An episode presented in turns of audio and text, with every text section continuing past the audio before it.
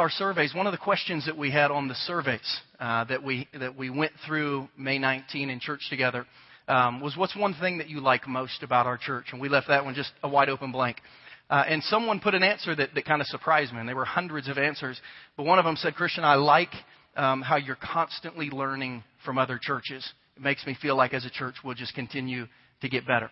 Uh, one of the churches that we have learned the most from uh, in our existence as a church. We started visiting there before we started. Danielle and I have been back since we have started. We've taken some of our volunteer teams back since we have started. Uh, is Life Point Church in Fredericksburg, Virginia. Uh, Life Point is uh, is pastored by um, by someone who uh, actually went to Liberty the exact same time as I did. We roomed on the same floor in the same dorm for a year uh, and didn't know each other extremely well then, but were reacquainted in our church planting journey a few years ago uh, and Life Point Church in Fredericksburg, Virginia, they're seven years old. Um, they are uh, named by Outreach Magazine the eighth fastest growing church in America. Uh, they actually have two locations. They're still portable, but they run nearly 2,500 people a week. Uh, they had over 900 people saved on Easter Sunday. Uh, I mean, this is a church that's making a difference in the world. Uh, and as I look at all of our ministry teams, I've often thought, man, I wish I could take every volunteer we have to Life Point. And sometimes I think, man, I wish we could take our entire church. I wish we could just charter a couple planes and take our entire church to Life Point. And w- when we began to price that out, it was impossible to do. So I thought, okay, how do we get our entire church to see what's in the heart and culture and vision of Life Point if we can't go there? Uh, and God said, bring it here.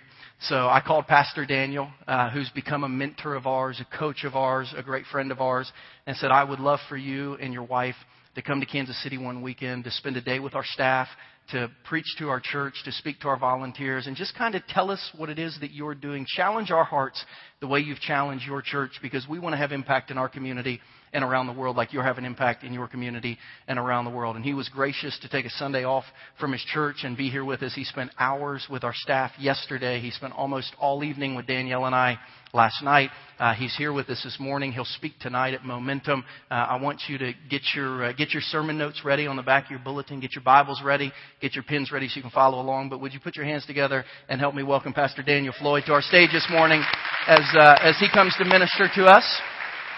And Tammy, while he's coming, would you stand up and just kind of wave to our people so we know who you are? This is his wonderful wife, Tammy. Um, old friends reunited. Pastor Daniel, man, it is so good to have you here this morning. Well, good morning. How is everybody? Let's try that again. How is everyone? Awesome. Well, it is a, a real honor to be here today with you. Um, I love your pastor and his wife. Um, it was amazing to get reconnected because if you don't know, Christian is famous. Um, he was the quarterback at, when I was in school, and which made him famous on campus. And now to reunite with the quarterback um, is kind of makes me famous. you know, so I'm just I'm riding the coattails of that fame. No, but seriously, um, I just love the way they lead and what God is doing here. Um, I just, I'm amazed. I really am. I leaned over to Tammy. I go, Can you believe they're 20 months in? I, I can't believe they're 20 months in and what God is doing. I just love the way they lead with humility and integrity, um, which unfortunately is missing sometimes. Um, but I just so appreciate them and what God is doing in and through them. And now to be here, I'm just even more amazed at, at what God is doing. And I want to encourage you with something. If you're visiting for the first time, um, want to welcome you. I'm not the normal guy. Come back next week. It'll be a lot better. Second, if you're looking for a church, I don't know why you would keep looking after being in this place this morning. Um, some friendly people, amazing worship. Good night. I mean, we could just keep doing that and then go home. Um, but it is, it's an incredible place. But I want to encourage you with something that this is home for you. Um, they tell me that the worst place to sit in a concert, I'm not a tech guy, I don't know anything about audio, but they tell me the worst place to sit in a concert is on the front row. At least this is what my audio guys tell me at church when I'm like, hey, this didn't sound too great this morning. They're like, the front row is the worst place. They say the best sound is somewhere in the middle of the room. So remember that when you buy tickets for your next, I don't know what you see around here, um, country concert. Yes? No? Okay, anyways, whatever you go to. But here's the deal. They say that the front row that the sound kind of goes over you, and the best sound is somewhere in the middle of the room. That's the sweet spot of the room. And here's what I know about a church like this. When God is moving in such an unusual way, and you've got to know this is unusual, six out of ten church plants don't make it in the first five years. The average church plant never makes it over 100 people, and they end up folding. What God has done here in 20 months is a movement of God, nothing more and nothing less. And don't ever forget that. What God is doing, that's a good place to clap. What God is doing here is unbelievable. And what can happen, though, is every Sunday you're on the front row of a move of God and you sit on the front row seat. And sometimes you can kind of forget at how great God is moving among you. So don't ever forget that. Don't ever forget how amazing it is what God is doing here. Um, I have the privilege of serving on the board of the Launch Network, and so we're just we're just thrilled. We love hearing stories of what God's doing at Journey Church. And I got a Kansas City Royals hat, so I'm good to go now. I just won't be wearing it to a Washington Nationals game just so you know. Hey, if you have a Bible, Genesis 37 is where we're going to be today. I want to talk to you about dreams, about living the dream, about purpose and plans that God has for your life. If you don't have a copy of the scriptures, um, we have some available or to be on the screen for you as well. We'd love to give you a copy, and you can take that with you. It's your free gift. I don't know if that's true, but I'm giving it to you. So there you go. It's yours. Um, take it home with you. It won't be stealing. Genesis 37. I want to talk to you about dreams, and I need to, to lay a foundation because I need to make an assumption, and, you know, I don't want to make it because you know what assuming does. You just cursed in your head. Stop. Um, I need to make this assumption to lay a foundation for everything else I'm going to build on today, and it's this. It's that the God of the Bible, the God of Christianity, is a God that gives dreams. He's a God that has purpose and plan for all of us. Now, I don't know what religious system you grew up in. I don't know what church tradition you grew up in or didn't grow up in. Or maybe you met a church person um, that was mean and you thought God was out because there's mean church people, not here. But there are. And so you thought that maybe God was out to get you. Maybe you had this perspective of God that you're like a bobblehead and he's just waiting to flip you and when you do bad things or he's got a holy taser gun and he's just waiting to zap you when you mess up and that's kind of your perspective of God. But I want you to know that that's not the God of the scriptures the God of the Bible is a God that has great purpose and plan for every one of us. No matter your past experience, no matter what you've been through, the choices you've made up till now, maybe you would think, well, just hold on a second. If you were to have coffee with me, I could convince you that God doesn't have a plan for me. I've kind of disqualified myself from that. But according to the scriptures, Jeremiah 29:11 says, "I know the plans I have for you," says the Lord, "and they're plans to prosper you and not to harm you, to give you a hope and a future." So we serve a God that has great plans and great purpose for each and every one of us. As many personalities and individuals as said in this room today, there are plans that God has for you. He has a unique purpose for you to make a difference with your life in the world that is around you. Now, it may not be on a platform, it may be in a home, it may be in a classroom. I don't know where it is for you, but I am confident of this that God has great plans for you. He has a great dream for you and a great purpose for you. He wants to use you in significant ways to impact the world around you, the sphere of influence that He has put you in. That, that is the assumption. Is everybody with me so far? Say uh huh if you are. All right, I'm used to people talking back to me, so let's get this going. God has a great plan for you.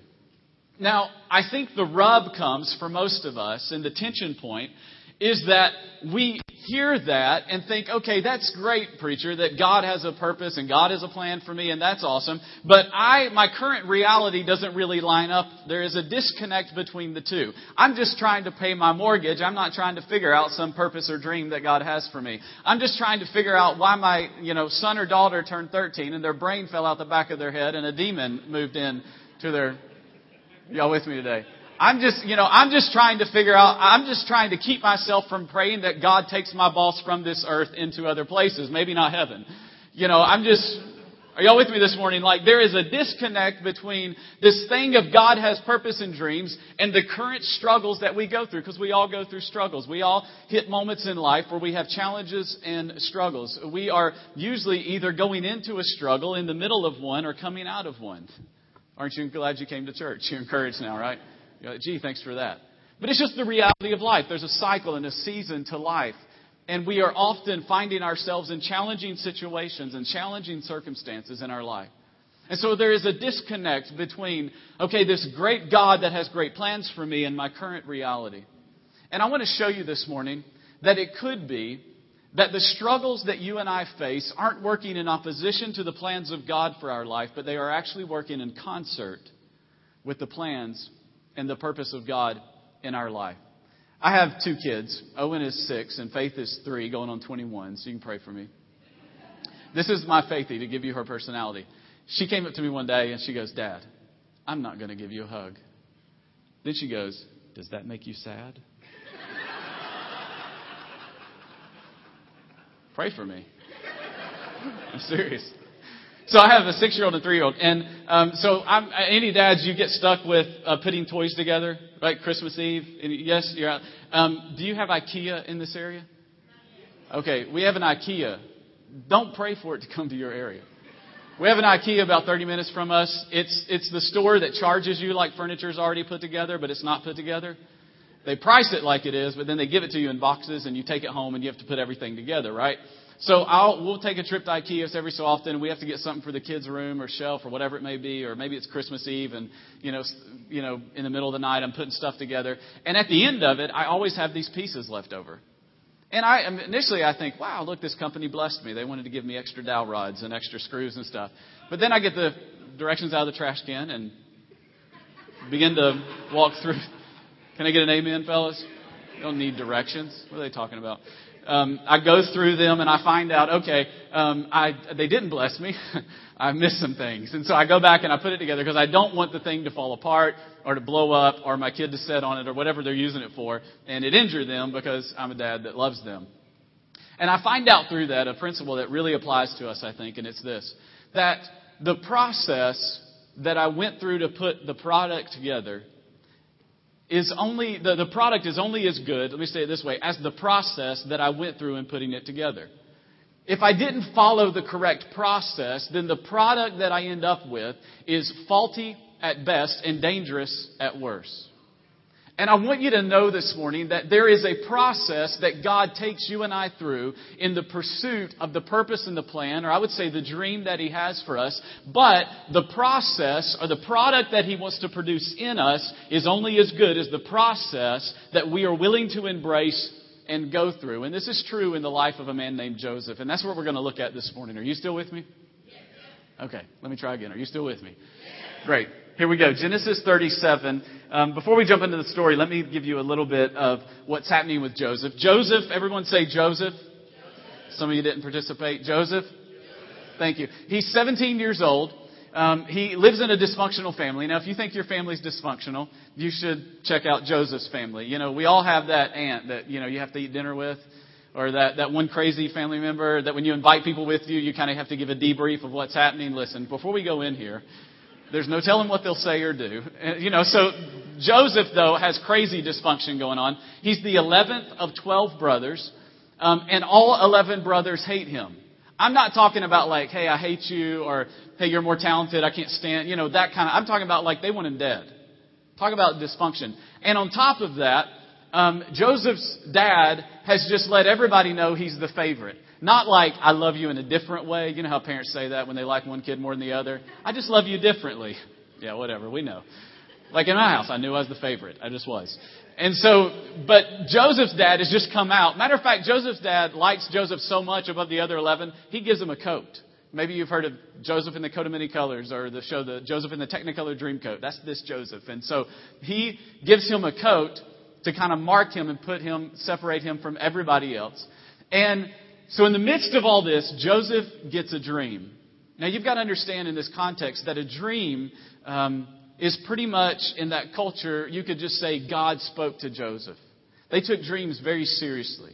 Um, they put a lot of stock in dreams. And so Joseph has this dream, and basically what happens in the dream is that his brothers bow down to him.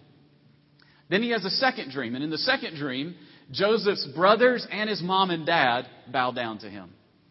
So Joseph does something next that I don't know if it was the wisest thing within the tension filled home, but he gathers his brothers up. I don't know about you. I love, I have a loving relationship. I have two older sisters. But if I gather them together and go, hey girls, come here. God spoke to me, bow down. that ain't going over so well. You know what I'm saying?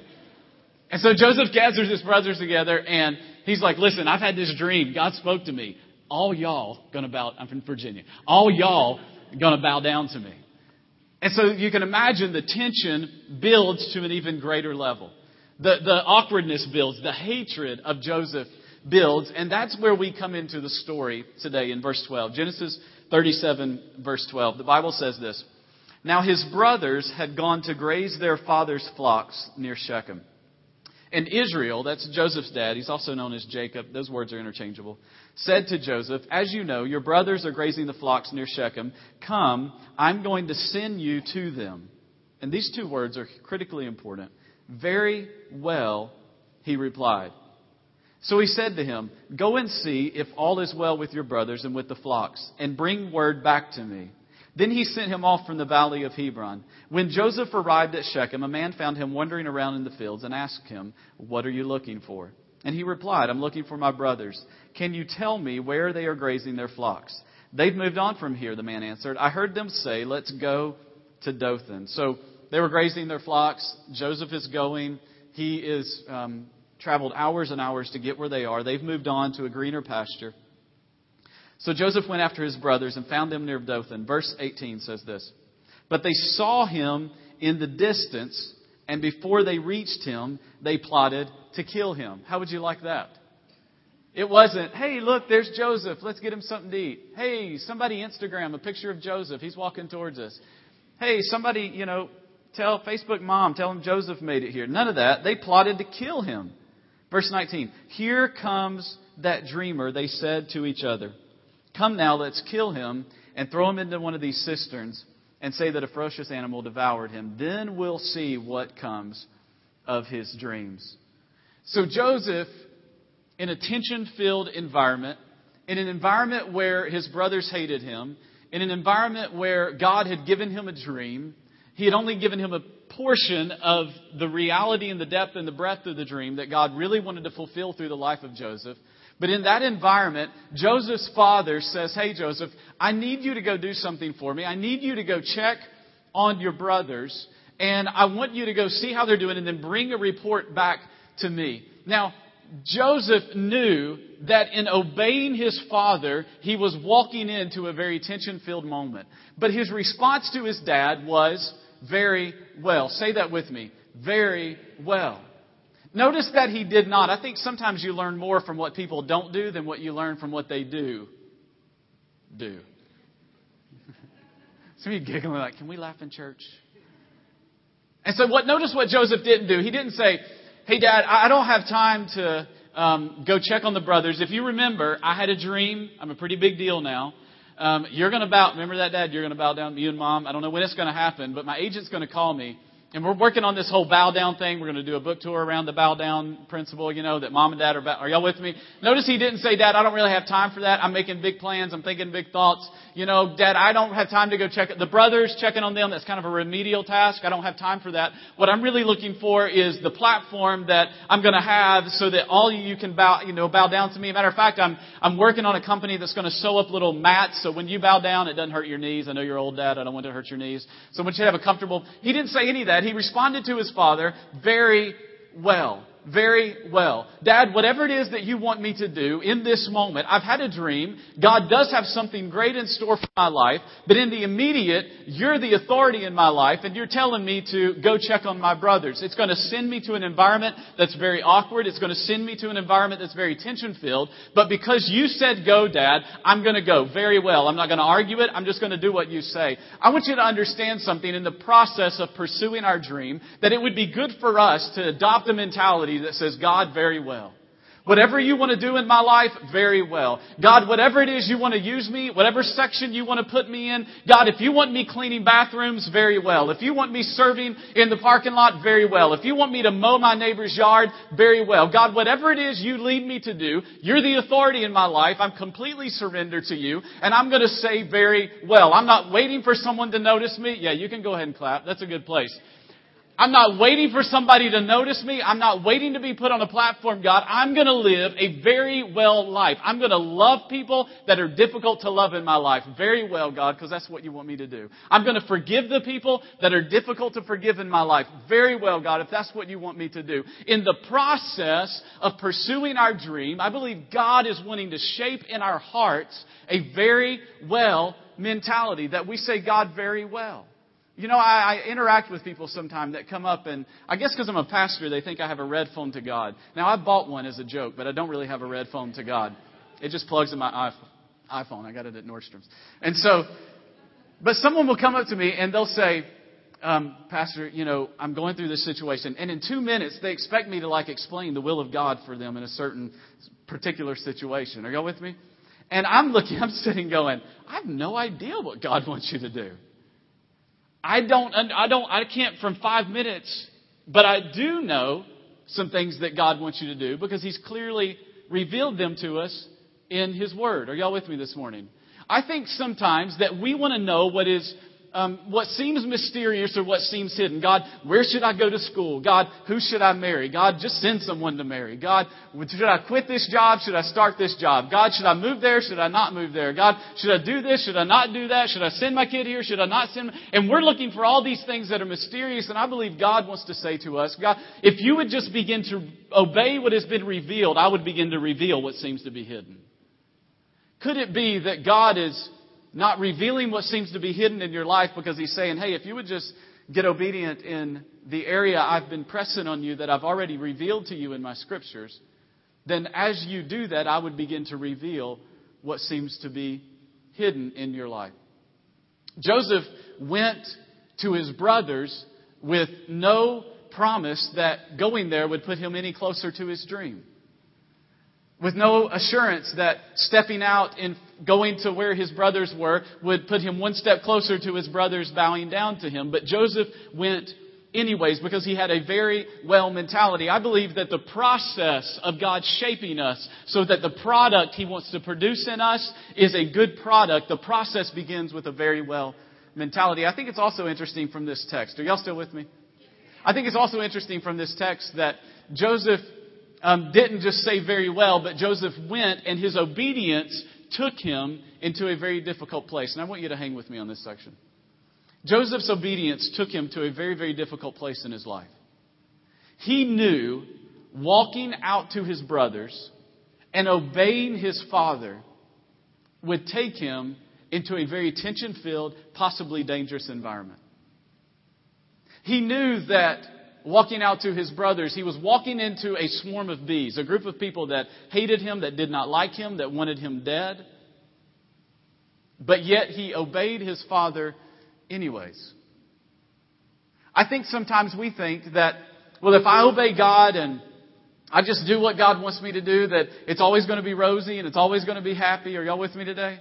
That everything is always going to be easy. Can I tell you this morning that sometimes in the process of God shaping us, He calls us to do difficult things in our life. He calls us to walk into difficult places in our life because it's walking into the difficult sometimes that allows Him to shape the character that He wants us to have. Joseph would end up one day in the palace of Egypt, spoiler alert, and he would become basically the prime minister of all of Egypt and save hundreds and thousands of lives because of his wisdom that God would give him. But Joseph could not stand up in the palace and do the difficult things in the palace if he had not learned to do the difficult thing of simply walking to his brothers when his dad said very well. He had to learn in a small scale before God would ever put him into the big scale. He had to learn on a small stage before God would ever put him on a big stage. Some of us are waiting for God to give us some breakthrough moment or God reveal something great to me. And God is saying, if you will be faithful with the little things, then I will begin to put you over greater things. But it's not until I can see that you are faithful in this little task I'm calling you to that I can unleash the greater thing that I want to do in your life. Joseph said very well, and very well took him into a difficult situation. Now, here's what happened, just to catch you up on the story. Joseph ends up going to his brothers. He gets there, and on the way there, they scheme a way to kill him. They said, let's kill him. We'll take his jacket. We'll rub blood on it. We'll, you know, we'll take it back and say some animal killed him. But Reuben says to them, one of the brothers, he says, guys, guys, let's don't kill him. Let's throw him in a pit. And because um, Reuben planned to come back around, circle back later, rescue Joseph, and take him back home. He didn't want him to, to end up, you know, really dead. He just wanted them to think he was dead so that they would leave him alone. And so the Bible says this in verse 22. Reuben, this is him talking. He says, Don't shed any blood, but throw him into the cistern here in the desert, but don't lay a hand on him. Reuben said this to rescue him from them and take him back to his father. So when Joseph came to his brothers, they stripped him of his robe, the richly ornamented robe he was wearing. So, you know, the, the text makes it sound really nice. Like Joseph walked up, they're like, Joseph, take off your jacket, jump in the pit.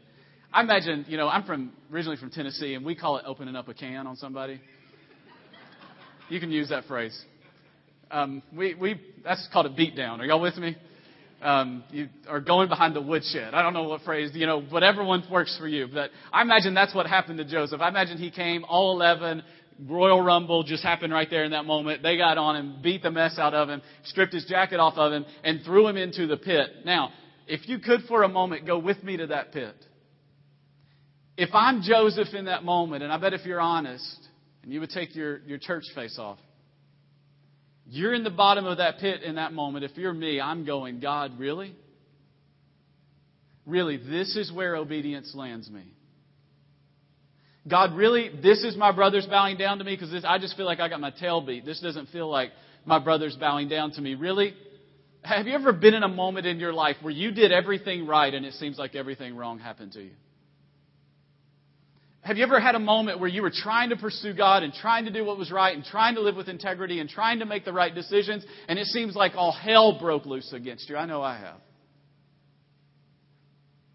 I'll never forget leaning over my father's body, doing chest compressions, trying to keep him alive. And here was a man that pastored a small church his entire life, loved people, served people, never had a platform, never had the limelight, just loved God, served God, and didn't care who knew it. And I'm leaning over him, keeping him alive, doing chest compressions, going, Really, God, this is how you pay back people that serve you? Really, God, this is how you reward servants of yours? Really? This is what happens when you try to do everything right? Have you ever been there? Have you ever been in that moment where you're trying to love the unlovely in your life and it gets thrown back in your face? Have you ever had a moment where you're trying to forgive those that are difficult to forgive in your life and it just gets thrown back in your face? Have you ever tried to live with integrity at work and integrity got you nowhere, but everyone that didn't live with integrity seemed to jump right ahead of you? Have you ever tried to be faithful in a relationship and your faithfulness was returned with unfaithfulness? Have you ever been in a pit? That's where Joseph is. I imagine he's in the bottom of that pit, and if, he, if I'm him, I'm sitting there going, Really, God? This is, this is your dream for me? This is your plan for me?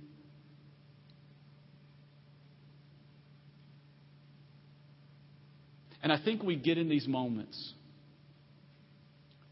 because what we expected God to do in our life and what we are experiencing are not lining up often there's a gap between how we think God should move and how God actually does move. You know, we, we go into every relationship with expectations, right? If you're married, you went into the marriage relationship with expectations. You know, like, guys, you thought flannel would never come to your bedroom and raggedy sweatpants and and you had to adjust your expectations. You thought it would happen every night. I'm talking about dinner on the table. But but we go in with expectations, and there's a gap. gap some of the guys, some of the guys wanted to laugh, and they're like, I cannot laugh right now. But there's a gap in the expect because when your expectations and your experience don't line up, there's a gap. And if you don't ever close that gap, then you live in this place called frustration. And either your expect- expectations have to get adjusted or your experience has to get adjusted, but for something has to happen for those two to come in line. You, you have expectations when you take a job. You know, you're going to make this much, you're going to have this many direct reports, or, or this is going to be your employer, or, or these are going to be the benefits, and this is the hours, and this is kind of the pace of the work environment, and this is the structure of the organization, these are the, the bonus opportunities, you know, whatever it may be, you have expectations, and then when you get there and your expectations don't line up with your experience, then there is a gap called frustration frustration. And this happens in all relationships. And some marriages end up, you know, in, in offices like mine saying, we just fell out of love. And I say, no, you didn't fall out of love. You allowed a gap to happen between your expectations and your experience, and you never closed the gap. And so you lived in a place of frustration, and you finally begin to back away and disengage. Or you finally quit the job and find a new one. And we do this with God. Man, when everything is happening in our life, right? God is blessing, dinners on the table every night, you with me?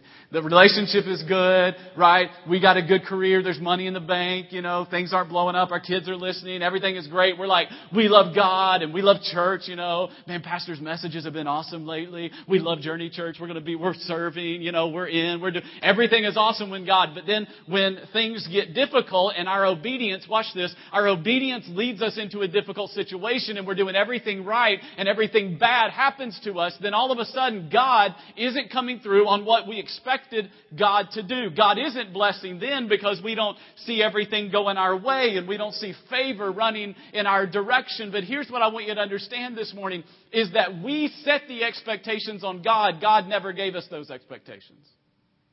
Because what God said is not that I will make everything rosy in your life and obedience will always lead you into these wonderful places of prosperity. But what He did say is that if you'll follow me, I will walk with you through everything you ever go in your life and I'll be with you in every pit you ever face in your life. Joseph is in the middle of a pit. And he could have disengaged in that moment. And some of us do that in the pursuit of our dream. And so we never realize the dream of God for our life because we disengage. When God isn't doing what we expected God to do, we begin to disengage and we begin to get distant. I've seen it happen a thousand times, unfortunately. We stop serving. We stop attending. We stop getting in community with other believers. We stop pursuing God. We stop pursuing the things of God. We stop pursuing relationship with other people that will encourage us in things of the Lord because we our expectations and our experience aren't lining up. And instead of in the moment when we need to press into God the most is the moment that we begin to disengage the most. And if Joseph had disengaged in this moment, Joseph never would have made it to the palace and he never would have saved hundreds and thousands of lives. But Joseph remained faithful, and God used him to save hundreds of lives. And I believe this about each one of us this morning is that God wants to use you to save lives. But if you disengage in the process of God shaping you, then you forfeit your opportunity to be used on the level that God wants to use you. But if you'll embrace the moments that God is shaping you, then He will use you for His glory and for your good. Are you with me so far? Let me encourage you with one last thought. And it's found in verse 36. So here's what happens they do that. They throw him in the pit, they uh, rip his coat off, they put some animal blood on it, they take it back to his dad. Now remember, this is his dad's favorite son. Um, they take it back to his dad, and they tell his dad that he's dead. But at the same time, they went around Reuben and they didn't kill him, but they sold him into slavery. And the Bible says this in verse 36 Meanwhile, the Midianites who had bought Joseph sold Joseph in Egypt to Potiphar, one of Pharaoh's officials, the captain of the guard. Meanwhile, Meanwhile, meaning at the same moment that they're telling his dad that he's dead, is the same moment that Joseph is being sold to Potiphar's house. And Potiphar's house is, he's a, a guard, a, Roman guard, a guard of the royal guard for Pharaoh, which is where Joseph would end up being the prime minister under Pharaoh, and he would end up ruling all of Egypt.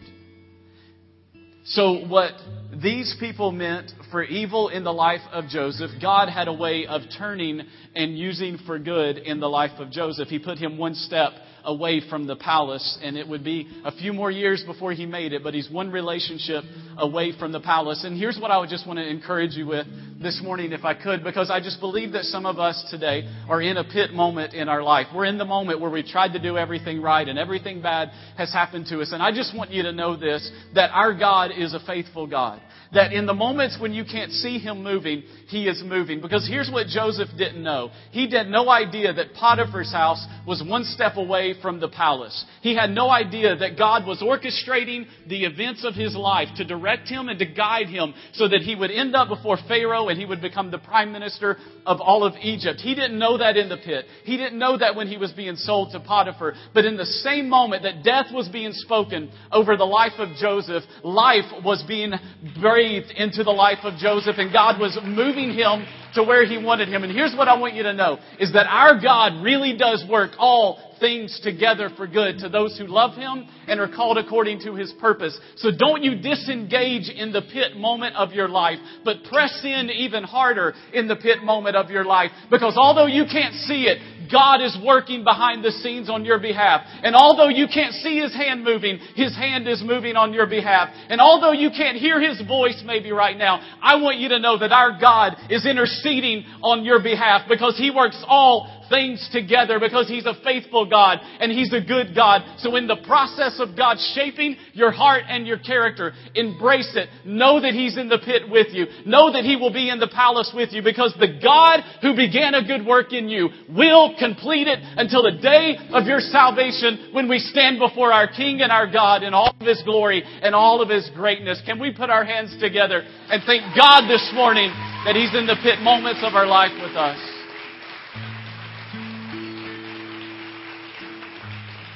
Will you pray with me just for a moment? With every head bowed and every eye closed, I wouldn't embarrass anyone for the world. But I would just wonder today, I believe there maybe one, maybe two, that you would say, I, I'm in that pit right now. I've been trying to do everything right, and it feels like everything wrong is coming against me. I've been trying to live for God, and it seems like all hell has been unleashed against me. And I've been tempted to disengage. I've been tempted to allow my passion to fade away. And this morning, God has just encouraged me. And I know that I need to stay faithful. I just want to pray for you this morning. I don't want to embarrass you. I'm not going to point you out. I just want the privilege to, to pray for those that find themselves in that place today. If that's you, would you just mind to slip up your hand? Thank you. Thank you. Thank you. Father, in the name of Jesus, we just thank you today that you're a faithful God. The scriptures say that even when we're faithless, you're faithful. And we pray today, God, for those who find themselves in the pit moments of their life. God, that they would know that you're in the pit with them and that you have a way of leveraging the challenging and difficult moments of our life for our good and for your glory if we'll let you. That you have a way of working all things together, not just the good things, but also the bad things in our life. I'm not saying that you send them into our lives, but you have a way of working them for our good if we'll let you. So, as this body pursues the dream of God, the purpose of God, that you have for them. And as you shape them and you take them through a process whereby you transform their character and their heart so when they stand in the palace, they can stand up under the weight of the dream that you've given them. Would they embrace the process? Knowing that you have the ability to leverage all things together for good to those that love you and are called according to your purpose. And we pray this in Jesus' name. Amen. Amen. And we just want to take a moment right now. If today you made a spiritual decision, if today you need prayer, if today you need spiritual direction, if today there's something we can do to minister to you for all our regular attenders, the way we do that is we just ask you to put your name on your connection card if you're a first or second time guest. And on the back, you can tell us about your prayer request, about your spiritual decisions. Uh, but man, what a message, if not for today, then for tomorrow, for next week, for next month, maybe for six months ago. Um, I don't know where Pastor Daniel disappeared to, but can, can you put your hands together and let him know how thankful we were that he came to share with us today?